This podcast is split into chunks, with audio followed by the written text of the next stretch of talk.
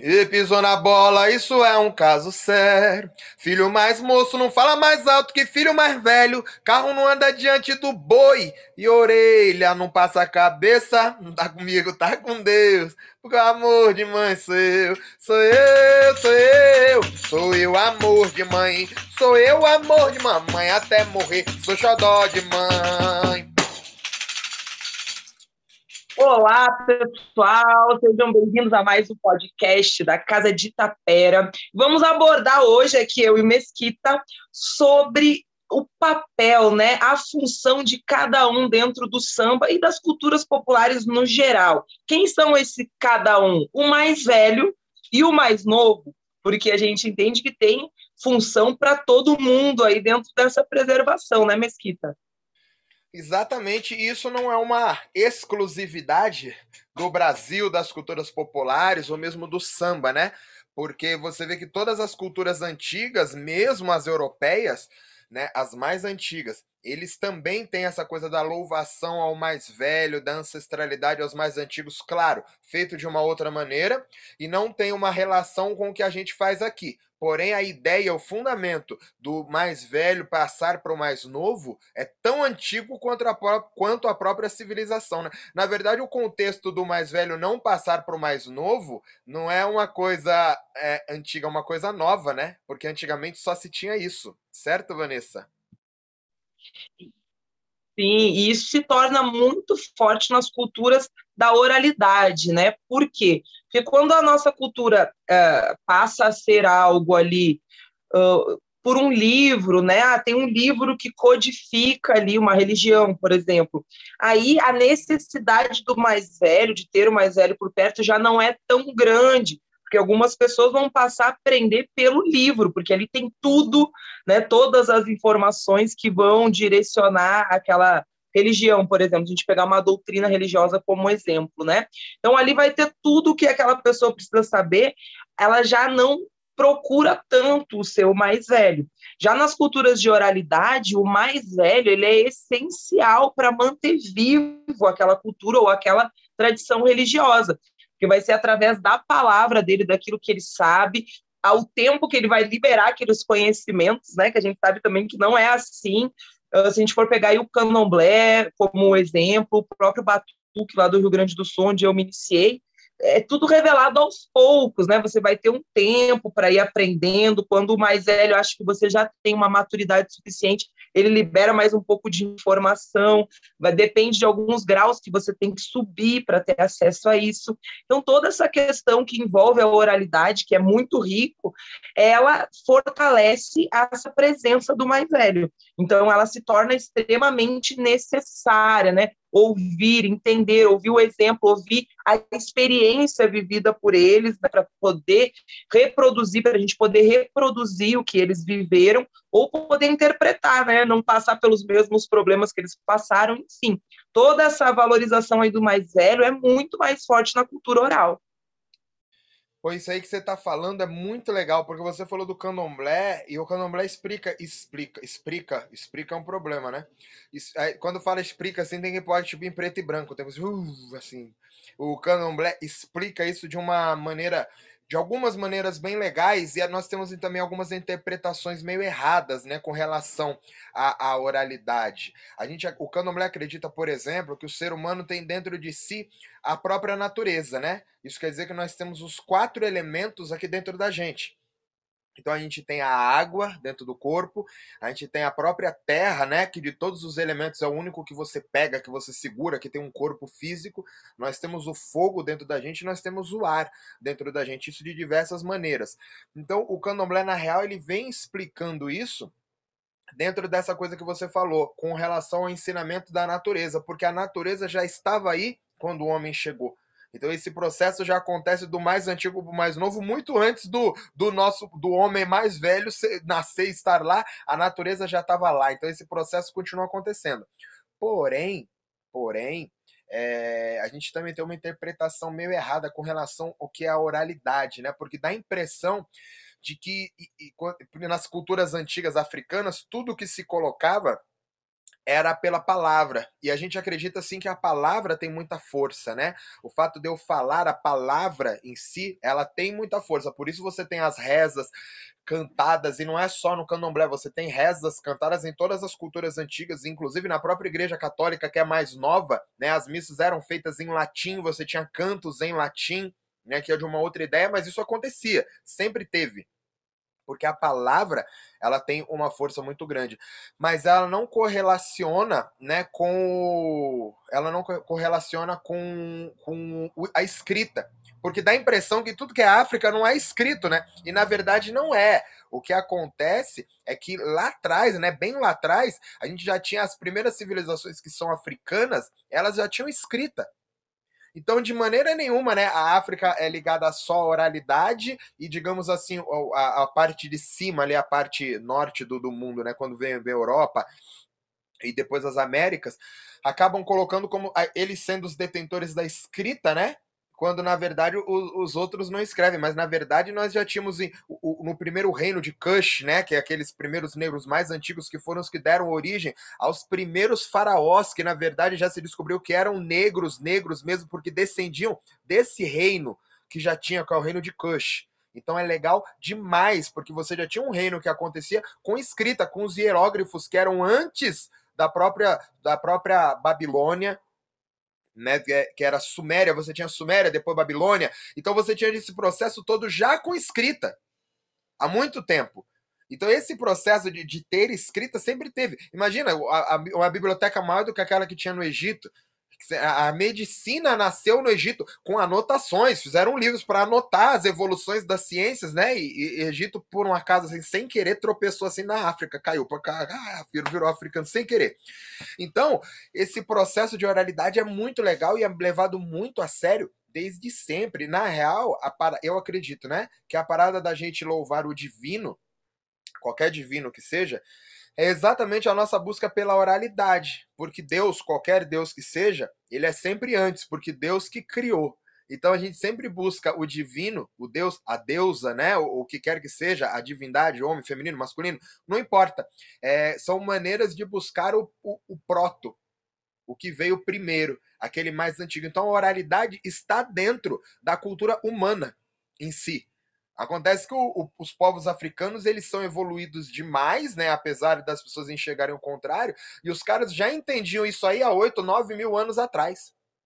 A galera já entendia isso e fazia isso de diversas maneiras diferentes, com cada povo fazendo de um jeito diferente, porém, o entendimento ali, o fundamento da oralidade sempre ali. Então, quando esses, esses africanos acabam chegando no Brasil através da diáspora, a gente acaba trazendo isso mais forte do que qualquer coisa, né? A oralidade, aquela coisa do, do, mais novo ficar sempre abaixo do mais velho, né, numa questão de respeito e por outras questões de fundamento também, que não vem nem ao caso, porque se eu falar isso as pessoas me jogam um raio. Mas tem todo um contexto sobre o porquê o mais novo estar sempre abaixo do mais velho, né, com relação à ordem natural das coisas. O natural é que você tenha uma filha, né, no seu caso você tem uma mocinha, né? No seu caso você tem uma filha, o natural é que você morra antes da sua filha. É o, é o processo natural. Quando acontece o inverso, é antinatural. Não é que não acontece, acontece. Mas não é o caminho correto. É, alguma coisa aconteceu no meio do caminho que precisa ser corrigida. Né? Isso é um ensinamento da oralidade, porque não, não é normal. O correto é você criar os seus filhos, faz o seu papel, muito obrigado, senhora, e você vai embora seguir a vida, ou seguir a morte, ou seguir o que quer que seja. E a sua filha vai seguir aquele, aquele aquilo que foi passado para ela, né, da melhor maneira e tentar em contrapartida passar para a filha dela, para os filhos dela, ou se ela não tiver filhos, passar para o mais novo daquela comunidade de alguma maneira. Então, isso está dentro da gente de diversas maneiras. Só que na cultura preta no Brasil, isso está mais forte. E está muito forte, porque as nossas culturas populares, inclusive a nossa capoeira, né, que talvez seja a maior delas, foi totalmente baseada nisso. Certo, Vanessa? Senão eu fico dando uma palestra aqui e você fica só concordando comigo. Aí você tem que me contratar. aí eu vou cobrar mais caro para fazer o show. Eu fico aqui aprendendo com você, bem quietinha, esse é o meu papel. Tô brincando. Mas assim, ó, então voltando ali, né? Eu acho que isso é uma questão bem pontual.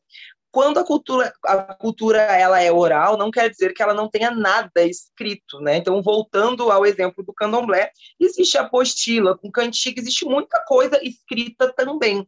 Ela só, o candomblé não vai ter um livro base, como, por exemplo, é a Bíblia para os católicos, o Corão lá para os muçulmanos. Ela, ela não vai ter ali uma codificação.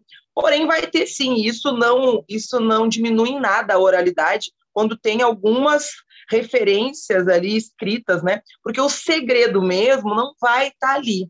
E esse é o diferencial aí do mais velho, né? É o segredo, é como que vai organizar isso, porque você só ir lá e pegar todo esse conhecimento e não saber organizar, né? não saber como colocar, também não vai adiantar.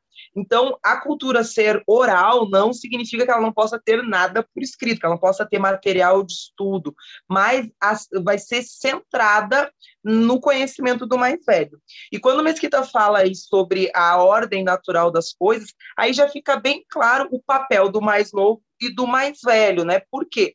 Se o mais velho, a tendência é morrer antes, o mais velho que a gente está falando é quem viveu mais. Normalmente vai ser quem tem mais idade, né? Quem viveu. Claro que tem pessoas que já parece que já nasceram fazendo aí, né? Com 20 anos de idade, tem 40 anos de candomblé ou de samba, não sei como é que eles conseguem ter mais tempo daquela cultura do que de idade, mas o, o normal é os mais velhos de idade serem os mais velhos ali dentro daquela cultura, né? A grosso modo, assim. Então, eles vão embora antes. Logo, tem que existir papel, o papel desse mais velho de passar e desse mais novo de aprender corretamente, exatamente absorver aquilo para depois também poder passar para frente, né? Se a gente valoriza só o mais velho e humilha, né? Tira os mais novos dali, fala: "Ah, você não é ninguém, você não não merece" e vai tirando essa importância do mais novo, a ponto de ele não se interessar por aquela cultura, por aquela religiosidade, isso pode não se perpetuar. Pode ser que as pessoas que estão chegando ali para começar a conhecer, elas não se sintam estimuladas a conhecer. Né? Então, é muito legal isso, esse papel aí que tem nas culturas populares, do mais novo entender esse respeito né, pelo mais velho, se colocar abaixo, porém ter esse mais velho querendo passar esse conhecimento, né? tendo uma maneira de passar. Nem todos os mais velhos conseguem eu acho muitos morrem com muito conhecimento ali. Não conseguem passar ou não conseguem pessoas que tenham interesse.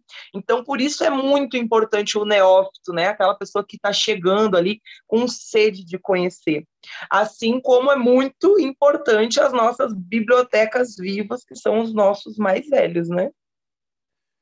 Sim, eu acho que a gente erra muito que a gente vai atrás dos mais velhos depois que eles já morreram, né? A gente vai ler tudo que a gente podia, mas o cara tava vivo, a gente não foi lá.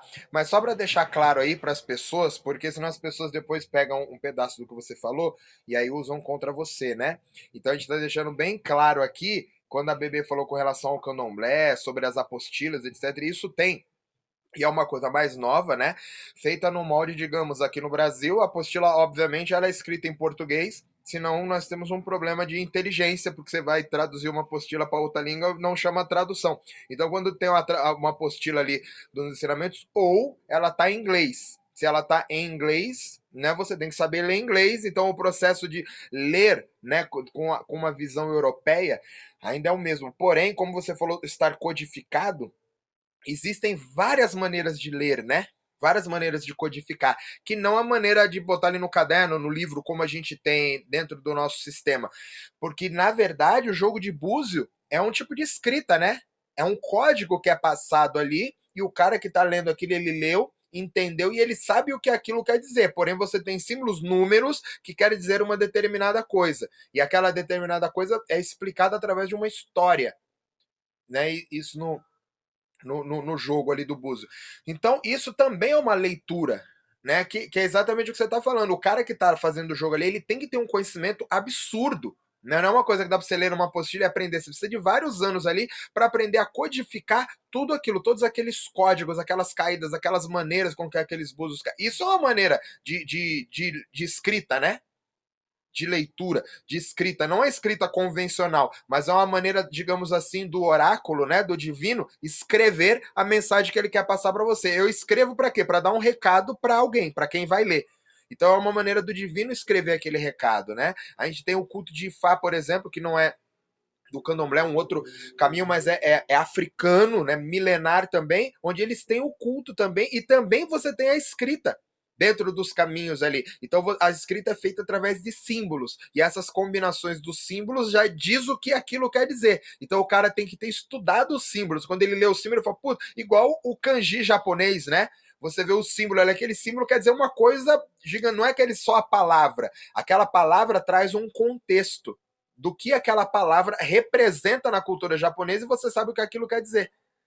Então é, é, um, é, uma coisa muito legal, né? De, de, você entender que são várias maneiras de escritas diferentes. O jogo de búzios é uma delas, os pontos riscados de Fá, por exemplo, é um, uma outra maneira de codificar, de falar. O ler o livro é uma outra maneira, usar o símbolo do kanji chinês, do, do, do, do como que chama quando é chinês? Do caractere ali chinês. Você tem o caractere chinês, que é de uma outra maneira também. Então, tudo isso são maneiras de, de, de, escrita. E a África tem a sua própria maneira de escrita, né? De outras maneiras não convencionais.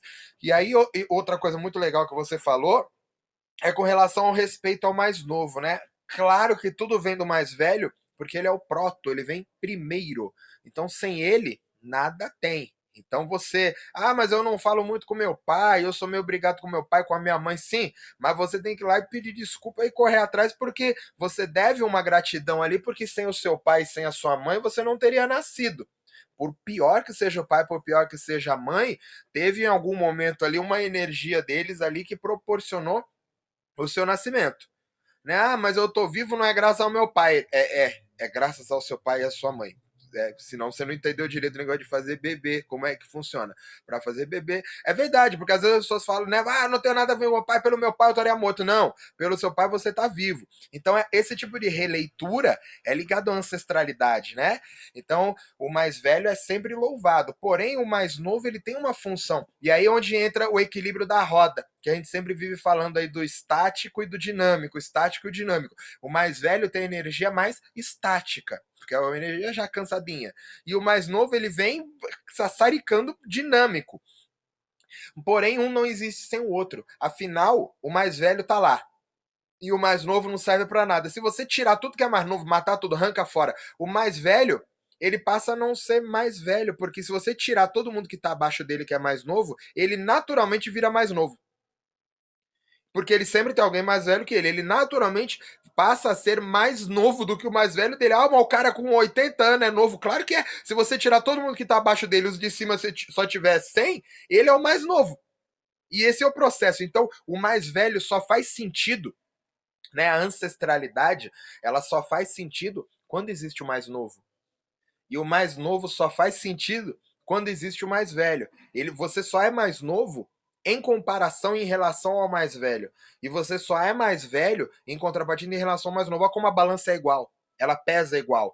E ah, mas é igual. Na verdade não é igual, porque a balança do mais velho ela pesa mais, porque ela tem mais bagagem. Então ela vai pesar. Então você precisa de uns 3, 4, 5 novinhos aí para poder pesar o que um, um, o velho pesa, né? Que nem pega você, bebê, a gente bota lá de um lado. Para botar o seu peso hoje que você tá, a gente precisa de umas 4, 5 novinhas do outro lado na balança para poder alcançar o peso. Ou você acha que não, que a dieta tá em dia, tá tudo. Beleza, como é que tá aí? Tá não? É, só quando eu vou a São Paulo que a minha dieta dá uma escorregada, né? Que eu convivo com umas pessoas que não se alimentam corretamente, mas do contrário, tá tudo bem. mas brincadeiras à parte, voltando ali nessa questão da escrita, né? Vejam como isso é contraditório para que eu consiga entender a escrita, alguém tem que ter me ensinado. Você não consegue aprender a ler lendo. Né? Primeiro você precisa de alguém que vai te trazer esse conhecimento de juntar as letras, de como é que faz, por mais superficial que seja, né? Por mais autodidata que uma pessoa seja, ela vai ter que ter alguém para passar primeiro para ela algo ali relacionado àquilo, para daí ela desenvolver a leitura. Então, sempre, né, o nosso primeiro contato com o conhecimento, ele vai vir de outra pessoa, desde lá da mais tenra idade, quando a gente é pequenininho vai aprender a ler e escrever, ou pessoas que já aprendem depois de adultas também, né, como é o caso, de serem alfabetizadas depois de adultas, elas vão precisar do empurrão ali, do primeiro passo de outra pessoa, que já sabe fazer aquilo. Então, é sua mais velha, né? Pode ser que seja uma menina de 20 anos ensinando uma senhora de 80 a ler Na leitura, a menina de 20 anos, ela é mais velha, ela, então ela é ela tem aquele conhecimento ali há mais tempo e ela vai estar tá passando. E só depois a leitura passa a fazer sentido. Então, a parte escrita, ela passa a fazer sentido após uma certa oralidade ali na nossa cultura, né? Não estou falando lá dos primórdios da criação, de como isso foi feito, mas como é hoje, né, para você aprender a ler. E essa questão da nossa sociedade influenciar como que a gente trata os nossos mais velhos, infelizmente a nossa cultura hoje e eu digo hoje aí, né, vamos falar aí da década de 50, 60 para cá, a valorização dos idosos ela é muito complicada, né? Inclusive pela própria industrialização, os corpos mais velhos, as pessoas mais velhas acabam sendo colocadas de lado, porque elas já não produzem tanto, né? Igual você falou, não tem aquela energia tão dinâmica, e isso exclui socialmente as pessoas mais velhas. Então, quando a gente vem para essa cultura moderna da industrialização, a gente vê os mais velhos sendo excluídos do processo, porque eles não têm um sentido de produção tão grande. E quando a produção ela é mais importante do que o intelecto ou do que o conhecimento de vida daquela pessoa, eu tiro, né? boto para escanteio os velhinhos ali, os idosos. Quando nas civilizações antigas era aproveitado o conhecimento desse idoso, né? Então ele poderia salvar a vida de pessoas através do conhecimento de coisas que ele já viveu. Isso era muito valorizado. E aí dá um choque uh, de realidade, um choque de, de tempos, assim, né? Do tempo antigo para o mais moderno. Se a gente hoje está dentro de culturas que têm, que trazem essa linguagem antiga da oralidade, da valorização do mais velho, é claro que ela vai se chocar com uma sociedade mais moderna que não valoriza naturalmente. Então a gente vê o processo se repetir por muitas vezes aí, né? Quantos mestres de capoeira desses que a gente uh, mais ouve falar, que são mestres que realmente fizeram diferença e na capoeira trouxeram diferenciais, e morreram na miséria. A gente ouve muito isso, né? Morreu a míngua, Pastinha morreu lá na miséria, Mestre Bimba morreu lá, né, de banzo, que a tristeza que deu nele acabou acarretando no, num, num derrame cerebral, né, de tanto que ele ficou triste pelo que ele passou. Por quê? Porque a nossa sociedade ela não naturalmente não valoriza o mais velho, ela acaba colocando de escanteio, né? Então a cultura popular e essa, principalmente as afro-brasileiras aí que é o que a gente está tratando, né? O samba de roda, a capoeira também precisa fazer um esforço maior para conscientizar esses mais jovens sobre a ancestralidade, sobre o mais velho ser importante, porque não é natural. A gente pega um adolescente hoje, ele não, não pede mais a bênção para a avó, ele não tem mais aquele respeito né, pelo idoso. Teve que ser feito um estatuto do idoso, de proteção ao idoso, porque as pessoas chegaram a um ponto de, de ter violência contra o idoso, né, de extorquir os idosos da família. Isso aí, ah, em tempos antigos, seria um absurdo. Os idosos eram cuidados, eram ah, mais reverenciados, né? E hoje tem que ter um estatuto para proteger o idoso, porque as pessoas não valorizam. Então, acho que a gente vem na contramão da onda social, né, da onda natural que, infelizmente, a nossa sociedade mais moderna vive, quando a gente passa a valorizar o mais velho.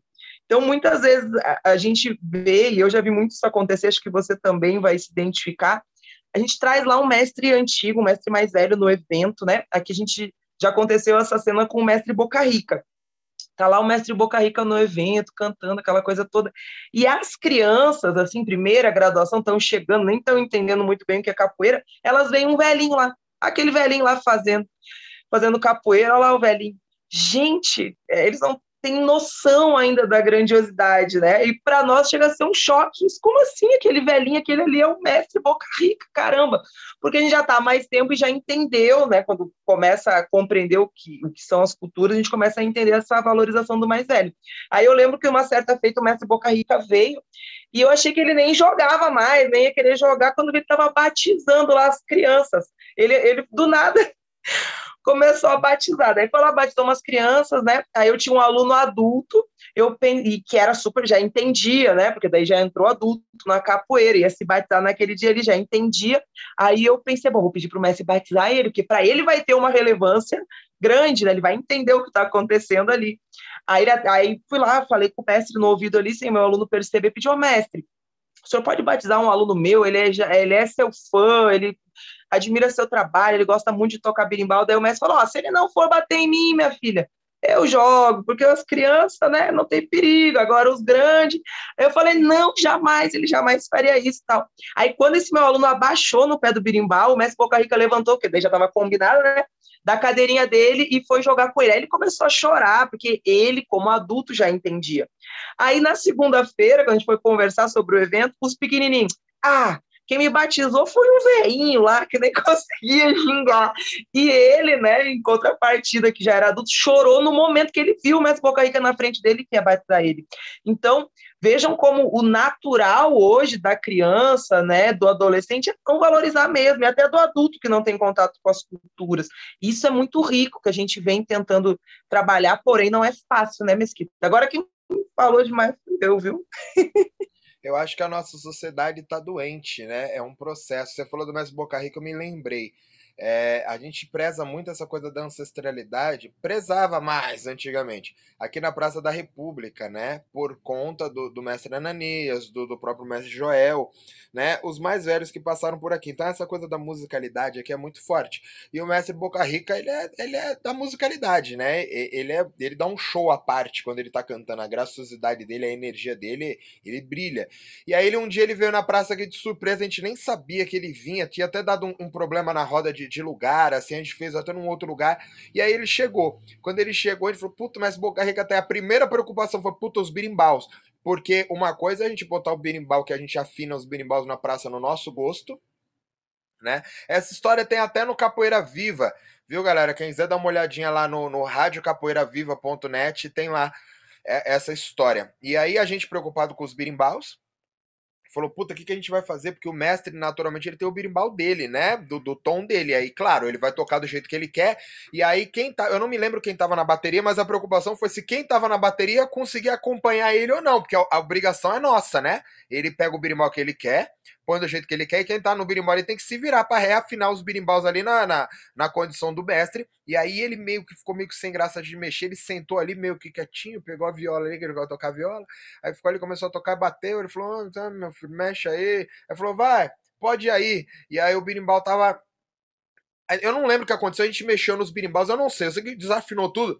E aí os caras afinaram os dois birimbaus e não tinha como afinar o do mestre. A gente foi meio que afinando os dois ali, mas como é que você afina o que tá na mão dele? Ele falou, vai indo aí, vai, eu vou tocando aqui. Ele foi, eu vou tocando aqui, meio que caindo assim, e foi tocando, dormindo assim. E ele foi mexendo no birimbau, mexendo no birimbau, mexendo no birimbau. Você vê a, a maestria dos caras, do, o mais velho tem bagagem, né? Ele foi mexendo o birimbau, mexendo o birimbau, e ele parou quando o birimbau tava afinado.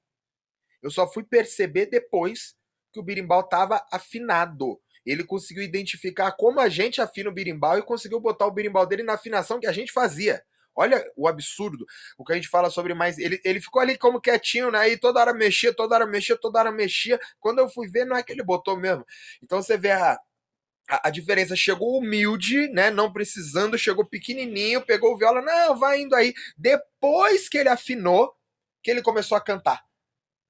Porque até então ele não tá. Você vê a, a, a, diferença, a preocupação. A gente fala, ah, os velhos não sabem, que não sabe o que é ruim de não saber. O que tem acontecido é. Claro, nem todo mais velho sabe, né? Tem mais velho que só ficou lá mesmo, ele só é mais velho, ele não tem o conhecimento, mas a maioria dos caras tem. E um dos problemas é que esses caras eles não passam para frente, né? Ou não tem estrutura para passar, ou não tem condições para passar, ou muitas vezes eles nem sabem, né, como passar aquilo que eles fazem. Que nem era o caso do mestre Ananias, né? Para você aprender muita coisa com o mestre Ananias, eu aprendi muita coisa, mas muita coisa do mestre Ananias você só foi entender muito tempo depois por ele não ter talvez uma didática de muita coisa do mestre Ananias, eu entendi com o Minhoca e não com o mestre Ananias. Porque eu precisei do Minhoca me traduzir o que o mestre queria naquelas palavras dele, né? E, e o Minhoca, obviamente, demorou anos para conseguir entender aqui que aquilo que o mestre falava, que porque não é a preocupação dos caras, né? Uma didática de ensinar. É, é, você ensina, antigamente, né? Ensinava de um jeito de oitiva, que os caras chamavam, né? Um jeito meio que na intuição, era muito mais na vivência com o mestre, era muito mais no ir fazendo junto e tomando xingo aí do que a gente parar aqui e eu te ensinar. Então no samba e na capoeira a gente acabou tendo esse processo aí dessa desse, desse, respeito aí aos mais velhos, né? A gente sempre sabe que o mais velho, quando chega, ele tem a vez dele, ele tem a preferência. Igual o samba, quando a gente vai fazer. Você vai cantar, tem um cara mais velho ali no meio, você sabe que ele é mais velho, você vai oferecer a vez para ele começar o samba, mesmo você sendo dono do samba, no seu caso a dona do samba, né? Dali aquele momento você vai dar a vez, porque é, isso a gente aprendeu com o Bulibuli também, que é mais velho, né? E segundo ele, a ética do samba diz que você tem que passar a vez pro mais velho. Se ele achar que não, não é, não é, não tá bem, que tá tudo bem, ele devolve para você e faz você cantar. Mas ainda assim, quando você passa a vez para ele, ele canta, ele não pode sair cantando doido. Ele, ele agradece, ele canta, você passa a vez para ele, ele canta uma cantiga. Em cortesia a você ter dado a vez a ele, ele te devolve a palavra. E aí você, porque é o seu samba, você canta a sua música e, e na sua função você passa para ele naturalmente. Se ele quiser seguir o samba dali, ele segue. Mas essa é a função. Então o mais novo abre espaço para o mais velho, que em sua função canta e dá espaço ao mais novo para falar: oh, você tá comigo aqui, vem, vem, vem na minha. Vem na minha que você passa de ano, vem na minha que eu sou sucesso, né? Você é o mais velho falando, tá comigo, tá com Deus, chá comigo, vem para cá. É mais ou menos esse processo do, do, a coisa do mais velho com relação ao mais novo e a gente acredita muito. E essa é a importância da preservação das tradições, né? As tradições elas têm que ser preservadas, por quê? Porque os mais velhos deixaram daquele jeito. E a função dos mais novos agora é tentar manter vivo aquilo que esses mais velhos faziam, né? Claro que a gente tem um problema temporal, né? Estamos num outro século, num outro momento, de uma outra maneira. Nem tudo que se fazia lá a gente vai conseguir reproduzir aqui, né? Por exemplo, tem muita manifestação popular desses tambores de birro, esses tambores de. Sabe o que é, Vanessa, o tambor de birro? Esses tambores de birro que são mais antigos, né? E, e, e, mesmo não os de birro, aqueles de, de pele mesmo, que quer ficar amarrada, você a, afina com o fogo, né? E aí tudo bem, é super legal, é tradicional, mas ok. Então, porque é tradicional, isso vai morrer porque eu não consigo fazer em São Paulo, porque eu quero ver onde vocês vão botar uma fogueira aqui. No centro de São Paulo não é simples, né? Então, ah, mas a gente consegue. Sim, pode ser que a gente consiga, mas a gente tem que pensar na possibilidade de tá, que talvez não dê para fazer uma fogueira. E o que, que a gente pode fazer então? Então você vai mantendo algumas coisas e outras coisas talvez você não consiga. Então talvez a gente não consiga acender o, o fogo, né, no para aquecer a pele. E aí talvez a gente tenha que trocar o tambor ou, ou, mudar como você coloca a pele do tambor, trocar a pele do tambor. Isso descaracteriza um pouco? Sim, descaracteriza. Mas e se isso for uma maneira de manter aquilo, aquilo vivo e a gente conseguir preservar todo o resto do ritual? Né? Eu sou sempre a favor de não mudar. Mas é muita hipocrisia. Falar, ah, você tem que fazer aí, tá? Então eu não vou fazer porque eu tô em São Paulo, não dá para botar fogo aqui dentro do shopping, tá bom? Então eu não vou fazer e a sua cultura vai morrer aí. Que quem poderia fazer que sou eu, porque eu sou mais novo, eu quero fazer, eu quero aprender com o mais velho, e aí eu não posso nada.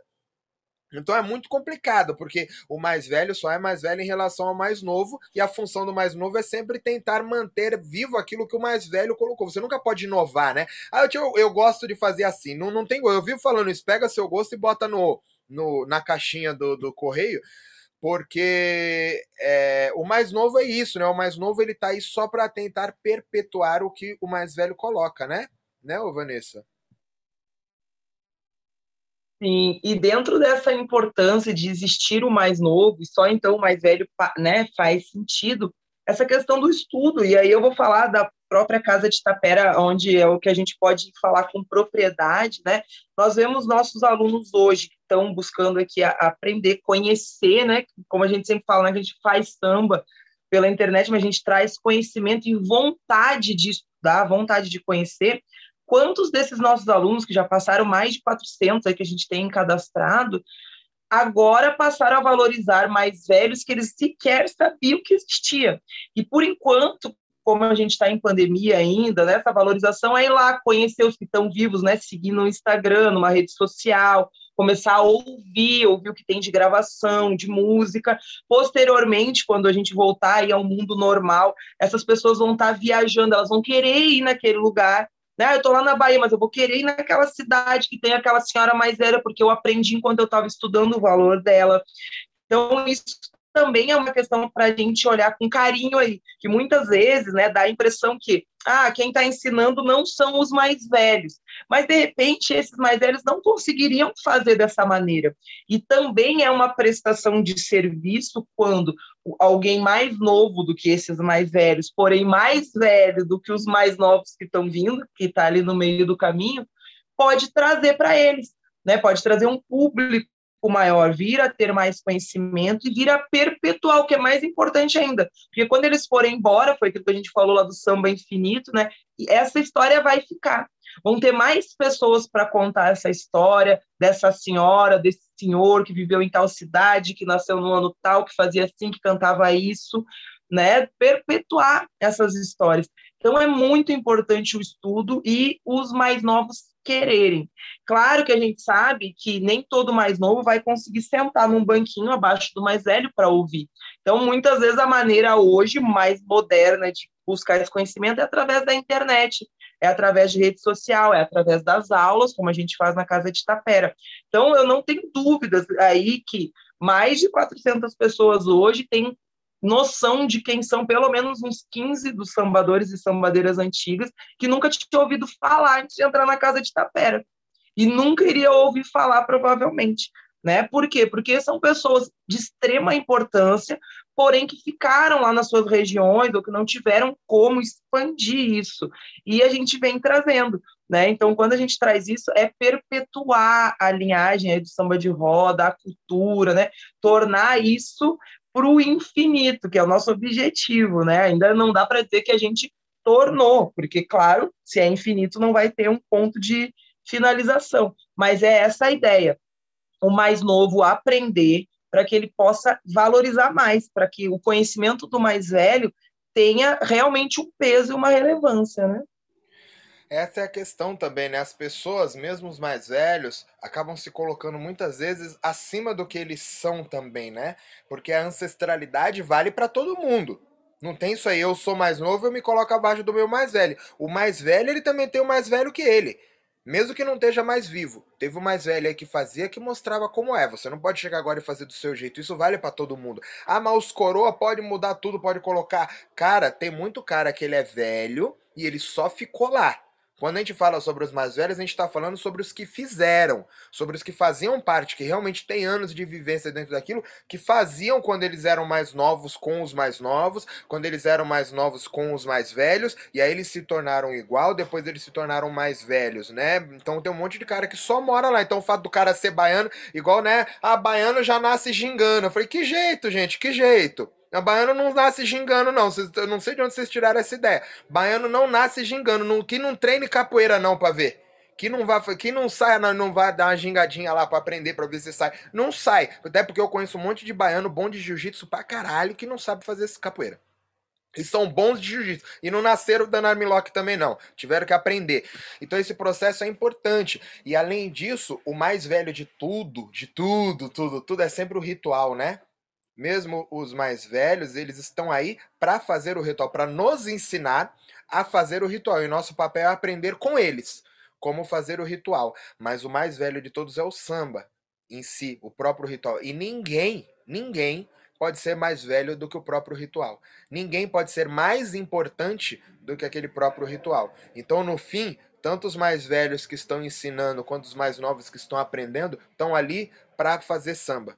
Os mais velhos na condição de ensinar, os mais novos na condição de aprender. Mas a verdade é que todo mundo tá ali para fazer samba, para aprender samba, para cantar samba, cada um no seu momento de evolução. Mas a ideia é essa, né? O, o jogo é infinito. A gente só tá passando pelo samba. A gente não tá. Mesmo os mais velhos que estão ensinando, eles só estão passando. Né? Eles vão morrer. Ah, mas você tá desejando a morte. Não, não. O ser humano morre.